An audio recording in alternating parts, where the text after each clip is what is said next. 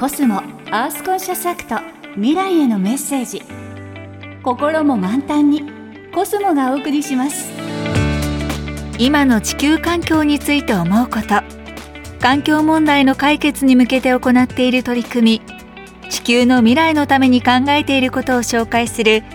コスモアースコンシャスアクト未来へのメッセージ。今月のプレゼンターは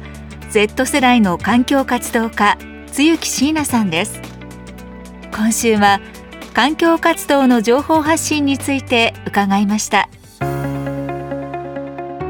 おはようございます。環境活動家の露木椎名です。私は環境活動の取り組みの中で SNS の情報発信っていうのをやっています、まあ、特にインスタグラム、まあ、TikTok、YouTube の縦のショート動画を通して環境問題の問題定義だけではなくこう解決策っていうのを短く簡単に楽しく見てもらえるような動画作りをやっています。例えば最近私が取り上げたもので言うと、うん、竹からできた紙っていうのを作っている日本の会社さんがいらっしゃるんですけれども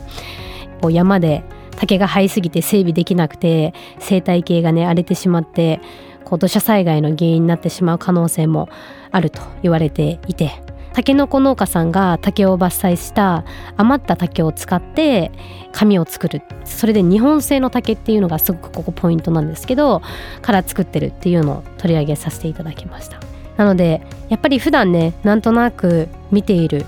SNS っていうところから環境問題について学べることができると